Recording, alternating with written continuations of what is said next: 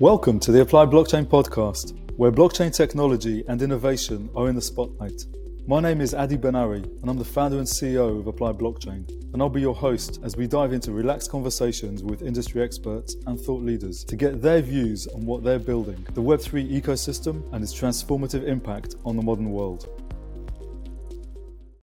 Boris Spremo, welcome to the uh, Applied Blockchain Podcast. Thanks so much, Adi. Hi, everyone. Hi.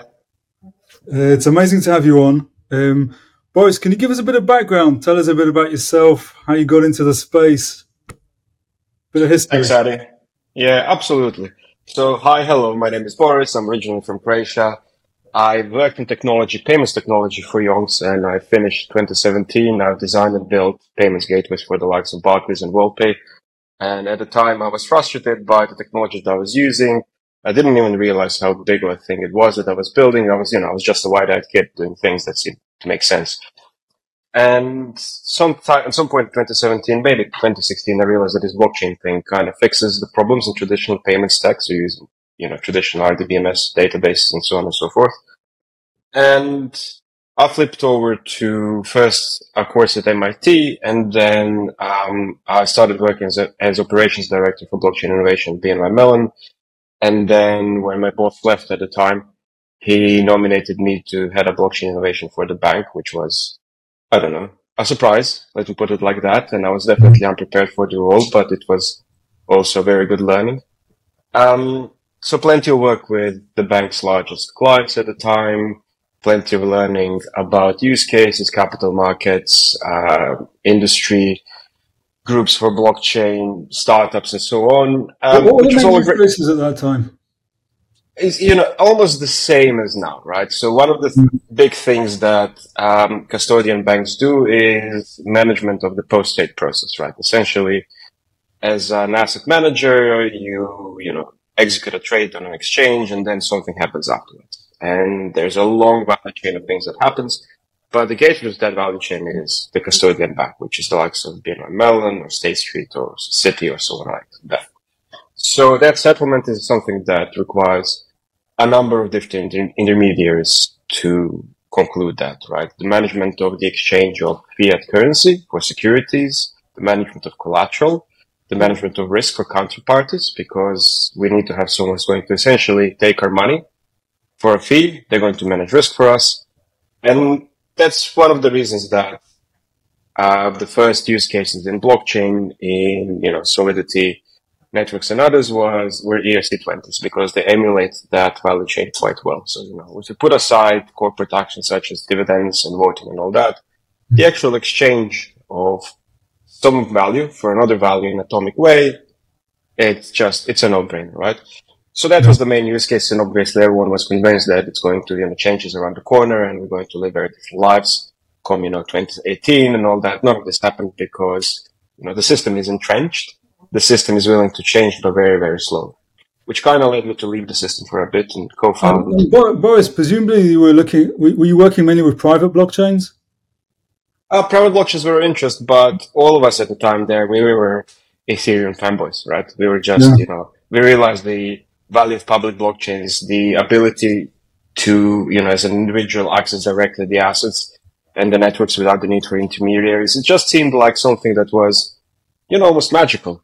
You can do things that you couldn't do before and the, the way that it's secure and reliable was something that didn't exist before. So we were all quite amazed by that and it exists. You know, when you build a traditional banking system, you need to layer security, right? You have firewalls, you have access systems, and you have more firewalls and access systems, and so on. But here you have just a database on open network. Anyone can access it. Anyone can try to break it. No one managed to do that properly in a sustained way. It is magic, right? For anyone with traditional tech experience. Yeah, yeah. No, yeah. I, I, mean, I, I obviously completely uh, concur. Um, okay, good. So you, so you went through this. You went through the motions with the banks exploring this. Um, yeah, and, and, and then what? Realized that I wanted for the change to happen quicker. So I co-founded Trustology, which was a spoke of ConsenSys, with investment from ConsenSys Two Sigma, a large hedge fund. Um, the founder of the project was Alex, who used to be my boss at BNY. You know Alex, right? So, you know, level 39 crew, right? Yeah, I think he was at yeah. UBS before then as well. Yeah, that's correct. Right. Correct, correct. So I see he's the man responsible for much of my, you know, I, let's say blockchain and mm. venture education. So, so as chief operating officer there, which was interesting, and that is really how do you, you know, build a business? How do you make it work? How do you build a product? There were many mistakes done there by me and many learnings so that I don't make mistakes anymore. Very interesting, very useful, hard at times. And, and Boris, you were on the commercial side or on the technical side then? Commercial side, business side, chief operating officer, which meant really setting up the company for investment at first, and then, you know, the boring stuff, the legal, the HR, you know, the finance, uh, reporting to the board, things like that later, later more commercial side such as partnerships and business development and all that, which is what I do right now somehow. After that, I've, you know, I've done a bunch of different projects for different entities. Some smaller layer ones, uh, sustainability think tanks that want to use blockchain for sustainability purposes. And it was all somehow I was guided by my instincts. What are the interesting things that I could do? what are the things that attract me? It was not hugely commercial. Um, significant things are, um, I guess, the use case for green bonds on chain with Blockchain Climate Institute, which is ratified by ISO. I got a seat at the ISO Technical Committee for Blockchain. I never used that seat because I don't. I have excuses, but no good explanation. Um, joined Boson Protocol at an early stage at the centralized commerce project and a flagship project for Outlier Ventures, a set of operations and partnerships. So there I, I've done many things. One is obviously partnerships and building teams and all that and strategy, which was in part, how do we build a product that requires less trust to perform transactions for physical items, which is very interesting because trust is implicit in all commerce. You have organizations that manage trust and you have practical trust when you put money on the counter and receive your bag of groceries on the counter. But how do you do that yeah, in a way funny. that it's, it's something that's implicit rather than explicit? Precisely. You, we don't even think about it, right? It's so deep to, you know, in, in human culture and human behavior. But really what we do in order to have it is we pay premiums or take on disproportional risk, right? So the premiums that we pay for the likes of Amazon or eBay are usually 30%. That me as a buyer, I don't know. I just perceive that you as a seller are selling things that are quite expensive. And I don't even know that I can have it cheaper, right? So the endeavor was maybe we can make it cheaper by incentivizing both sides to behave honestly without having to have an intermediary for all purposes. And how do we make it compliant? How do we maintain consumer protection laws? How do we maintain the ability to have disputes? How do we treat physicals as data and money at the same time, which is strange, right? It's a big set of problems and um, an interesting set of problems as well. So one of the things that was, I guess, significant there was founding, uh, building a business development team that managed to send, uh, sell a metaverse product, which was based on Boson protocol as rails for the exchange of physicals to the likes of Hilfiger and Asics and other brands. Interesting. 2021. After that, I moved on to Fair Labs, which was about using NFTs and creating the tools for use NFTs in major brands, which is now a, a field that is practically overrun by different startups and Fair is not one of them right now. And then after that, I moved on to Polygon, where I first managed enterprise business development for UK and uh, I guess Outlier Ventures as a mentor as well. So I like to I like to do two things. I think first first of all is the mainstream adoption is going to happen through whoever holds the largest networks, and that is going to be major organizations that not only you and I know about, but my mom and your aunt and you know and everyone because we use them every day. We use them every day. We have them in our wallets and so on and so forth. So that is the type of business development work that I was doing and still I'm doing at uh, Polygon but also on the other side as outlier ventures mentor, which means that I get to talk with founders. So bright people who are creating interesting things which I think is very different from actually trying to create adoption in the mainstream because the thinking is very fresh, the problems are very different, the risk is much higher, but somehow it's it's important to keep that excitement and to be able to, for me at least, to be able to, I don't know, be close to people who are willing to take on personal risk to make big changes. Yeah. Yeah. Okay. Interesting. Interesting. Boris, so I want to ask you about Polygon.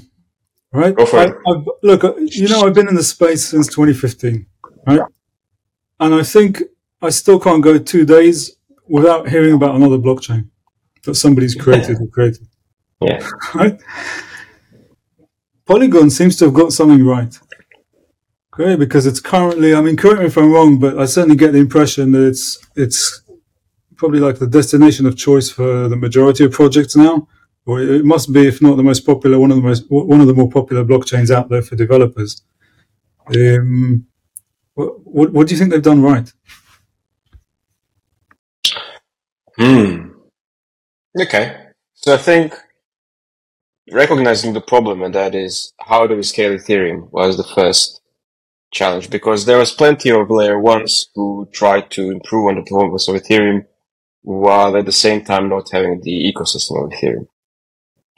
So what Polygon was great at doing is taking a piece of technology, or creating a piece of technology, what we call Polygon POS, or everyone else calls Polygon right now, and releasing in 2019, which is an extension of the capabilities of Ethereum, which automatically enabled us to tap into the largest developer developer community and also large pools of liquidity and this huge, rich vein of innovation in blockchain, which for me, again, Ethereum fanboy, uh, was probably the the biggest benefit. The technology could have been better or worse, which doesn't matter, but the ability to have that type of developer community meant that it exploded. The second element was product market fit, right? So people can talk about Polygon POS as a technology that is now, uh, you know, superseded by various types of rollups, some of them being produced by polygons, but it still does the trick. From a user perspective, it still improves the user experience. And even though it's not the best technology anymore, it's still quite good. We're going to go to the best technology in a moment. And then I guess the final element is uh, the ecosystem build out. So on that foundation of technology that is good enough and developer ecosystem, which is the best in the world and validating developers from the perspective of the project uh, and so on, so that they were brought in as equal partners. We were able to build out the ecosystem, yes, of builders, yes, of Web3 projects, but also of a number of Web2 projects. And that is now almost like the unstoppable machine in the sense that you can have better technology, but you will not have a better ecosystem. And ecosystems are where the business is because ultimately this blockchain thing is where we try to build applications that are naturally natively interoperable with a bunch of other projects you don't even know about, which means that the business becomes much more organic and business models become much more organic. Now, this is the one thing that will win the, where we win the market.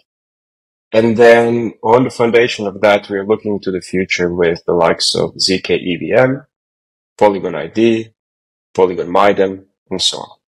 And these are all not necessarily the answers to the to scalability solutions that have come since Polygon POS was released and widely used.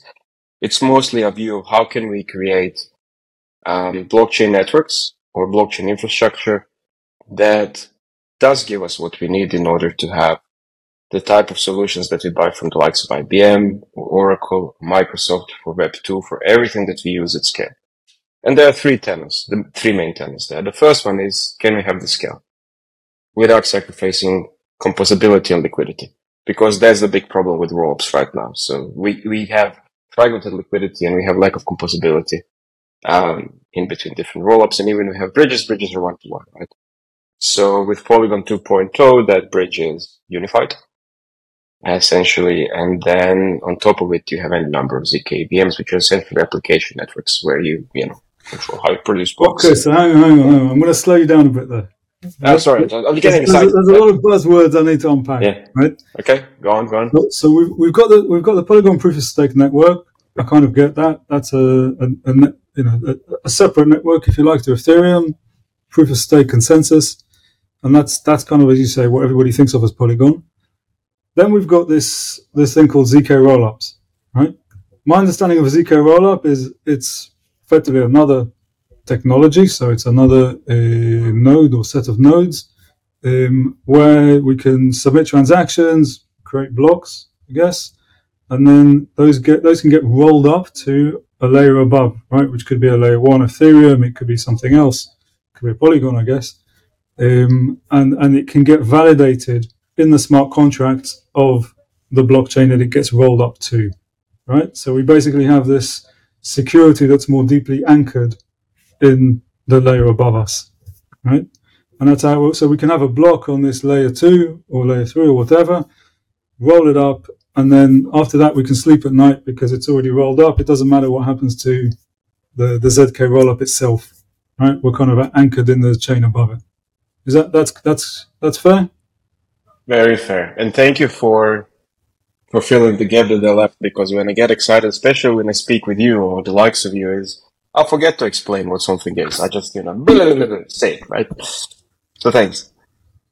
Okay, so that's so that's the roll up, and so there's a number of roll up technologies out there. Polygon's got one, I think maybe even more than one uh, of those technologies. But I guess the ZKVM, that's the main thing that, or the is that what it's called? ZKVM, yeah. ZKVM. That's the that's the main roll up, and then obviously there will be others, right? Validiums where data is not kept on right. chain but off-chain and so on, right? There's there's a universe of these things now. And and the ZKVM that operates as a separate network, if you like, to the Polygon POS, right? It's a separate. It's a Correct. separate. Entirely, entirely separate. Yes. Right. Okay. So if I want the quality of service associated with a ZK network, then I would go and deploy to the ZKVM, right? Precisely. And, and that's a network in itself, right? So Polygon runs a network of ZKVM validators. Yeah. Well, yes, validators. Yeah, I mean it's it sequences aggregators and provers and so on. Yeah, there's a, so okay. which which element of that is decentralized and what is the you know the the, the model is incentive yeah. model is different, right? Yeah. Okay, so there's a few components that make up a ZK rollup, and some are more decentralized than others for technical Correct. reasons, I guess. Correct. Um, Correct. And so what's so what's Polygon two? Ooh, I'm not even certain what I can. Do you know what? Let me just take a quick look at what we released publicly so that I can actually tell you what I'm allowed to tell you. Uh, I'm sorry for this. Okay. We just tell us everything and we can edit. of course, of course. We can trust um, Yeah. Do you know what? Um, Polygon 2.0 is a, a vision of how the next version of internet is going to look like. And we heard that part of the census many times from many organizations, right? But our vision is essentially fixes that problem that I mentioned about the current set of rollups that have fragmented liquidity and lack of composability between different um, rollups. Essentially, each rollup, it would be ideal if it can natively speak with other rollups or with whatever's underneath the rollup, the base chain or whatever layer one, call it what you want. And it be ideal if the liquidity of all rollups was existing in a single pool, which means that there would be no segregation, no fragmentation, and none of the problems that we see traditionally Web2. So Polygon 2.0 is a vision for that. How can we have any number of rollups where you uh, run a rollup for yourself and you entirely centralize it and your users are very comfortable with it because they trust Adi and they trust applied blockchain. And yet the results of that are posted, anchored on the base chain, and we are okay. We can see the, you know, ZK proofs and the proof trees and things like that. So we can trust it. And other rollups, which are maybe more decentralized, which interact with your rollup, are able to utilize that. So anyone can have their applications at scale and suddenly performance or block space, which we call it, you know, in, in in the industry isn't a constraint anymore because traditionally up until now it was a constraint. And at the same time, applications can invoke each other across rollups and tap into each other liquidity or users liquidity across rollups. So there's a number of solutions there, right? And then that goes back into the three tenets that I mentioned about how do we serve the world rather than you and I and others who kind of like to think of technology and know how to keep their private keys, right? We just geek out on this stuff, but other, other people actually have to want to use it for something. Yeah, precisely, right? right? Yeah, yeah, yeah. What is what is it worth, right? And you know who can do it well for me. But scale is one, right? And scale is definitely something that rollups do. Interoperability is something that rollups don't necessarily do very well. And that is both in terms of application to application. How can I work a method? But also liquidity to liquidity, not having a number of isolated pools, but having one chunky big pool, right, where everything sits. So that's the second part. So, but, but is, this a kind, is this a kind of bridge, or is it, or is it some? I mean, how should I think it, of it in terms of? Solution? It is a bridge. It is a bridge, but I think this is where what I can say stops, and it is definitely, I would say, a bridge, and I'll just leave it at that. so, but yes, that gives us the ability to actually have to see the entire world at once and to have that end-to-end interoperability that we don't think that we have with various layer twos right now, whichever technology they use. The second tenant is privacy. We can't have enterprise applications without privacy because everyone is terrified that their supply chain will be reverse engineered, that their, you know, uh, investment strategy will be reverse engineered. And right now everything is pseudonymous, which means that at some point, for some entities, or rather for some public addresses, we have strong suspicions who they belong to. Or for some, we actually know outright who they belong to. And that is something that a major global corporation finds a non-starter. So we need to solve that as well. And obviously there's a solution for that either through fully public, sorry, through private rollups, or maybe through new virtual machines such as Miden, which not only enables privacy at the virtual machine level, but also uh, parallelization, which means that there's additional performance and not a set of bells and whistles. And that's and that's using zero knowledge proof technology, I guess, as well. I don't know about Miden, but I would find it I would find it very hard uh, to believe that it doesn't have anything to do with it. In part because zk technology is very important for scale because we don't have to, you know, rerun the same calculations in order to prove that something is correct, which we up until now needed to do. Uh, but also because one of the main tenets of Polygon strategy is ZK is going to win the world. ZK is what, what makes impossible possible. So we invested in a number of ZK projects, which are now absorbed into Polygon and do, do make up Polygon 2.0 vision. Yeah. Yeah. yeah. Okay. Amazing. And one more, you mentioned, uh, Validiums? Yes. Yes. Go on, I'm gonna I'm gonna ask you then. What's a Validium? Ooh, okay. I think this is where my knowledge kind of stops. So I'm going to probably run off a cliff right now, and probably be told off by product people that I, I should not talk about. this is the bit we edit out then. Yeah. So, okay, there is a there is a tension or a trade-off in blockchain between where we keep data and what kind of security and scalability that gives us, right? So right now we keep data in the call data field of a transaction that is limited that is on chain, which means that it's highly secure, but it is limiting scale. Yeah. Great security. On chain means the layer in the layer one, for example. Correct. Correct. Yeah. Exactly. But maybe we can export that to a data availability layer, which can be different. And how it works is really TBD, or rather, I don't know well enough. But it is able to provide that data in greater quantities with greater throughput to the applications that use it so that we can actually have increased throughput in the Validium itself, or rather in the rollup, which is another type of Validium, which doesn't use call data on layer one. It uses data the data availability layer, which could be something like Danksharding in Ethereum 2, or it should be, could be something like uh, Polygon which I think is not a Polygon solution anymore, but at, at one point was, which enables us to store larger amounts of data and access them from smart contracts. Okay, and I, so I guess to unpack that or to make sure I've understood it, um, if I have a ZK roll up, so I'm rolling up to let's say layer one, what I would want, I've got my transactions in my block. I create a proof, a zero knowledge proof, which goes up to layer one. What we're saying here is actually that's not the only thing that goes up to layer one. We normally send also some information about the transactions. Um, and, and with the Validium, we can basically say, well, that transact that transaction data that's going to take up space and, and gas fees on layer one. So it's probably more efficient to put it somewhere else. But it needs to be. We need to have some guarantees that when we need it, if and when we need it, we can get to it. Right. Which is a problem with distributed systems or systems which are, you know, more complex.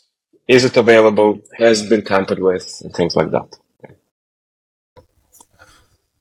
Okay, good, good. Um, Boris, where's this all going? Wow. For me, ah, I don't, Adi, I don't know. You ask hard questions, increasingly hard as we, as we, you know, as we continue. Uh, not a critique, but in short, I don't know. Uh, hope I hope that we're going to, I guess, different business models, different business models where interoperability is a part of the business model because it has been technology has been hampering uh, business model innovation in Web two. This is now becoming less and less so. I think so with the likes of privacy, with the likes of scalability um, with the likes of integrated um, liquidity or unified liquidity, we are able to essentially build systems that are not siloed, not segregated, which is a problem with Web2, which means that the adoption in Web2 may start happening. Now, there's a number of important and big obstacles to that. I would like for that to happen instantly and people like you and I would enter an organization and say, right, out with the old, in with the new, and let's see what we can do after that. However, it's not how organizations work. There are some who are very keen on innovation in a sense that yes, they are making great investments into the right type of people, whether they're technologists, strategists, product people, business people, commercial people, and so on. And that can relate to blockchain, machine learning, AI, whatever you want. And these are well prepared. However, the pace of the change is slow because the risk ultimately to the organizations with established business models and established infrastructure, it's quite high. Now, again, you and I would happily take on the risks of uprooting all of that, throwing it away and creating something new because, hey, it excites us and we want to improve the world. However, you know, if a large card scheme or a tier one bank want to do that, there's a significant risk to their users, to their reputation, to their shareholders, and so on. So they don't. And ultimately, there are risks to the decision makers, right? If I'm a decision maker who says, okay, my horizon, horizon for this particular level of motivation to become net positive for the return on investment is five or 10 years. I plan to be in this seat for three. That means that I won't take the risk because I will not reap the benefits of it. And if something goes wrong while I'm here, I get hit in the head. Essentially, you know, I step on a on a ladder and you know it breaks and I fall down. So why would I do that? It's, it's almost like it's the innovator's dilemma to an extent. Right? Oh, absolutely, yeah, yeah, absolutely. So it, it's almost like these initiatives need to come from sort of long-term view, which is quite high up top. It's either shareholder, board, or C-suite, and it needs to, to come in organizations that take a long-term view. So one one of the ways of looking at it is that when I do my media research, and that is to try to understand which organizations are actually ready for that, are the ones who have a large number of people with blockchain, crypto, decentralized, digital asset in their role title, that have significant projects out there, that are not afraid to hire people from startups, and are not afraid to change. It seems like there are a number of those, um, maybe 10 to 20 that are of meaningful scale and with meaningful investments. But maybe, maybe we need to accept that the type of change that we wanted to see in 2017 or 2016 when I joined, where everything is changed and everything is improved is going to take decades. We're not just changing systems in banks, we're creating a new version of internet. And for some, that may be the abolition of banks because why would I need it if I can hold my private keys? and I can manage my portfolio. What, why would I take the services of a bank? Which is a legitimate view, and I think people should be able to go through life like that. And right now, they're not. Right now, that is illegal and that is prevented by the regulator. So there's quite a few things to change there. But also for those who don't want the risk of keeping their private keys, who don't, don't want the headache of managing their own portfolios because we're all terrified by finance. There is a bunch of research that, that describes how emotionally burdensome managing your own money is. So there's going to be a larger spectrum of options, and I think change to the extreme that we want to see is going to be gradual and generational. And that is my will, my view personally. It's not Polygon's view. Obviously, we need to keep at it, and you know, and make it happen. Yeah. Okay. Yeah, it's interesting. I don't, I don't, I don't think I would uh, really argue with most of that. I think it's, um, it's really, you know, having been in the space for a while, you get people who say, "Ah, if the technology works, you know, why aren't we seeing it in mainstream use cases?" And on the other side, you know, um I guess when when when I look at it, I think it's still very early days, right? And and also I compare it to AI, which is a technology which you can always do on your own, right? get some data and start running your algorithms. Blockchain is a group sport, finances, regulation. I mean, you name it. It's uh, it's got all these extra levels of complexity in terms of rolling it out and tapping into the efficiencies that you talked about at the beginning, that swaps and uh, you know being able to do delivery versus payment and, and the smart contract and so on. Right, that attracted you into this in the first place. Um, so yeah, so I think it's there, but there's a lot of reasons why it's hard to tap into. But then also having been in the space for a while, like you, you suddenly see something like what happened during COVID, when the space just took off like crazy, uh, and so you realize that it's it's really quite unpredictable. So there's there are different things going on at different paces. You know, there's some technology innovation in the crypto space which is really advancing incredibly, like the zero knowledge proofs. There's regulation, which looks like it's in some places, okay, it's standing still, even going backwards. In other places, it's kind of moving along at a, at a, at a, slow pace, but it's moving along, right? Progressing. And you come back in two years and you suddenly see it's in a different place now to where it was two years ago. Um, and then you've got these kind of fit, you know, fits and stops, like, you know, the, the crazy cycles like we had with the NFTs and DeFi and so on as well. So all of that kind of happening around the same uh, technology. It's very difficult. And the enterprise uh, cycle as well, which I think is interesting because we're certainly seeing that enterprise did a lot of experiments a few years ago. Then, then we kind of saw the crypto space take off. Now you've got the enterprise looking at really some of the interesting stuff behind what was what happened in crypto, like the DeFi uh, protocols and so on, and starting to take a genuine interest in that. And obviously, it takes them a while to mobilize in order to to actually start to to, to move around that. So so yeah, so we see all these different uh, kind of cycles within cycles, right? Yeah, absolutely, absolutely. Cycles within cycles at different speeds, at different tracks, and maybe to your point, the most interesting track is the least predictable one. That is what the communities are doing and how they're developing things. Because in the last bull run, in the last cycle, we had NFTs and it started with the art and it just went into into places where, you know, if you told me, oh, this is how things are going to play out, I would told you, Adi, you, you're making no sense, right? It won't. It won't be commercial. It was extremely commercial. DAOs as well, and so on and so forth, right?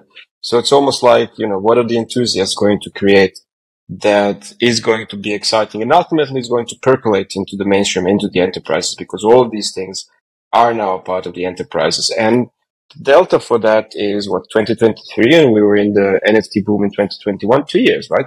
Which means that the cycle length is actually being reduced or at least the last one is was reduced. And we can now we now see significant adoption for nfts for different uses in enterprises yeah. Yeah i guess the other the other dynamic when you spoke about enterprises is the competition right because the enterprises oh, move slow until there's a competitor that, that until some, suddenly somebody pops up and starts eating your lunch yeah. You know, yeah. if you'd have asked within Blockbuster, you know, when is it when is it going to be the right time to use this streaming technology? Yeah. Right?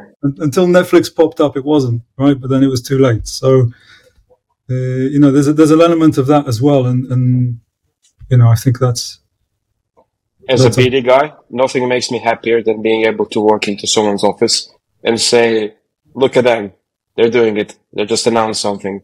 and see how the anxiety spreads around the room because that's what makes people yeah, act. Yeah. yeah. I think also the one of the hard things working um, or interesting things really working with enterprises. Um, certainly in the early days, we saw a lot of let's take existing business processes and see how we can improve them with blockchain. And what we like to do is here's a blank sheet of paper. Here's the things that your customers want to do in your industry. Here's the new technology. What does this look like? Right? And, and that's, that's a completely different, uh, it's a completely different view. And, and, and I mean, our advice for the customers we work with is, is do, go through that exercise, put that up on a wall in front of you and, and start thinking what, at what pace or what steps do you need to take if that's, if that's where things are going to go. And if you look at the technology and what's possible and the technical efficiencies that come with that, then that's where things are going to go unless there's another technology that's going to come along and change that. Right? I think. Yeah, absolutely. Yeah. I think I think that's it's so. It is very important not to think about new, any new technology in terms of operational efficiencies, which is what you know how we can improve what we you know the status quo. Can we change it? Can we make it quicker? Can we make it cheaper? Yeah, great. You can do all these things. But can you change the status quo and make it into something else entirely? Can you make it a better thing, which is business model innovation, which is which is much harder. And from my perspective, I'm seeing a lot of people who have been brought in from startups to think in those ways. But I feel like doing new things, especially at scale, it's quite hard for established corporates. But you know, they seem to be doing they seem to be doing a lot right now. I won't lie. Yeah. What's your view on the next on the next cycle? While we, while we're talking about cycles, and you know, you know, do you have a prediction? What will what will work? yeah, I don't, I don't know to be honest. I mean, if I look at the previous cycle, yeah, yeah I remember I remember going to NFT gaming. Uh, I think it must have been one of the first NFT gaming conferences, right in Hong Kong about two years before NFTs broke out. But not thinking, oh my god, this thing will be huge. Just thinking it's it's it's niche, right? And and yeah, maybe yeah. even with DeFi, you know, so I think it, just because the things are in front of you doesn't mean it's not obvious at the time what's going to break through. Uh, or at least it wasn't to me. now, if, if, I look around now, I'd say uh, the, the thing that we see that we come across the most, and it might be because we sit a little bit between crypto and enterprise, is is real world assets. Right? It's kind of obvious, but we see um, a lot of what's happening in crypto is obviously native uh, crypto assets, and a lot of the innovation has been about that. But that's because there's that's got the least friction. Mm. It's easy to create a crypto asset, almost too easy, and and then you can start doing interesting things with it. Um, but obviously, if we can, if we if we can bring some real world assets into that environment and into that infrastructure, then we can start to do some of what you were talking about earlier. And over the years, we've we've worked with lots of companies that have started to do that or try to do that. And timing is very important in these things. You know, there's things that are available now that weren't available a few years ago. There's things that will be available in a couple of years that are not available now. So we're seeing steps towards that. I think that's that that's definitely something that's kind of ticking away there. I don't know if the, if it will if there'll be like a breakthrough or a tipping point uh, in any of those types of assets uh, anytime soon. But that that's what we're seeing. Yeah, I agree with you. Actually, my my, my job at Polygon right now. Sorry, my job at Polygon right now it's it's asset tokenization, and I see a huge amount of activity where I'm expecting the tipping point, but it takes a jurisdiction, it takes a regulator, it takes an atomic network, the smallest possible network of market participants and infrastructure, doing something significant, which means at scale. Um, for things to change. And this is when that FOMO that you mentioned five minutes ago comes into play, right? Because everyone is preparing. You can see large organizations writing large VC checks for great um, platforms and so on. You can see them using for POCs and all that. It's almost like, hey, we're ready, but we are willing to make the first step. And that is, that seems to be the case across the board.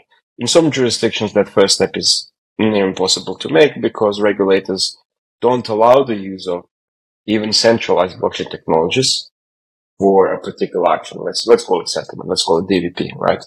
Um, for that. But yeah, I agree with you. Uh, and maybe to to comment very briefly on what you mentioned about going to um, you know gaming NFT conferences ahead of the wave and all that and DeFi.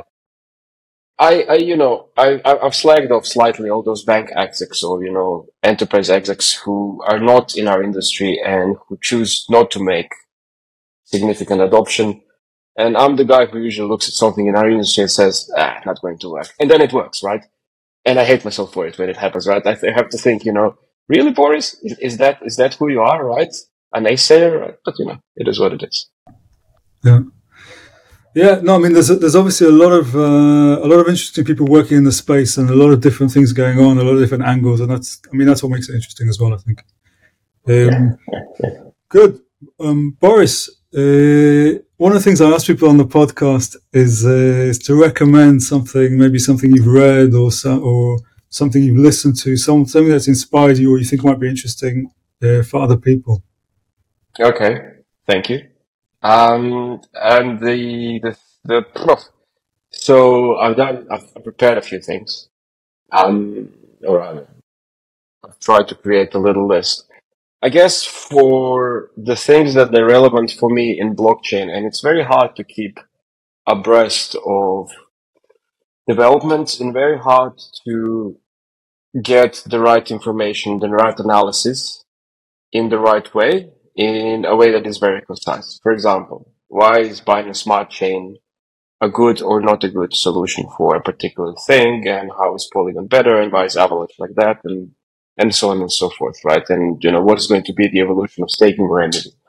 And there, you know, if I had infinite time to do research, I would create my own opinions, but I don't have infinite time. My time is finite. And I use my colleagues Matt Bloomberg's podcast, which is called Decent Crypto Podcast, and you can find it in all the popular outlets.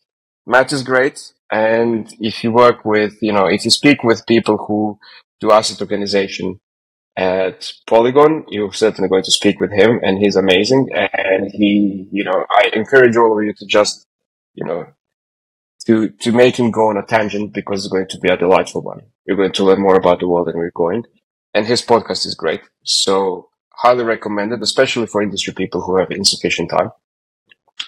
Um, the next one is a book called Building Regenerative Cultures. Let me try to find that. Uh, so I can actually share the name of the author. So it's sorry, it's Designing Regenerative Cultures and it's by Daniel Christian Wahl, David W. Orr, and Graham Leicester. Um, and it's a little bit about how can we combine the new technologies that you and I are working on with new ways of dealing with our environment so that we can incentivize positive change rather than have the same typical corporate business models. Because I believe that from that type of thinking, positive change is going to emerge and maybe maybe a change to the status quo where we're not relying necessarily on the same types of entities to, you know, make up how our lives work. Maybe there's a better way, right? Um, and then finally, and this is purely for me, this is, uh, again, another book, which I, I think I've lost. Uh, bear with me. Okay. It's, uh, the book by Claire Hughes Johnson, scaling people, tactics for management, and company building. So I've been an operations guy for the longest time. And sometimes it's still a mystery to me how to hire well, how to seek funding well, and how to make everything work well. And, you know, not fear change and not have things fail without understanding that they failed in the first place. So I keep doing research on that. Yeah. Okay, amazing, amazing, very useful. I'm definitely going to look that up. Uh, no, it's very cool. It's amazing what people come up with here. Uh, and, and actually, we're starting to build a rich library of recommendations. I think.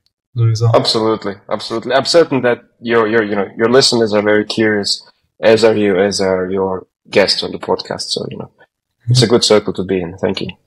Yeah. Boris, uh, it's been an absolute pleasure. Uh, I haven't known you, you know, for that long, but I've got a feeling that we're going to be working together for for a long time. Uh, I'm so, looking forward to that, and thank you, thank you. Yeah, yeah good. Uh, so yeah, again, thank you very much. Thank you very much for your time. Take care. Thank you, Adi. All the Bye. best to you and the Applied Blockchain family. See you soon. And um, yeah, to listeners of the podcast, uh, Applied Blockchain for me, it's a great shop, and I know how good and how bad looks like. So if you have the opportunity to do business with them, please do. Adi is great. Sean is great. Everyone else is great. Cheers, guys. Thank you, Boris. Thank you for listening to the Applied Blockchain podcast. Make sure you follow us on LinkedIn and Twitter for more updates. I hope you enjoyed today's episode, and if you did, please let us know by leaving a review and clicking subscribe. Until next time.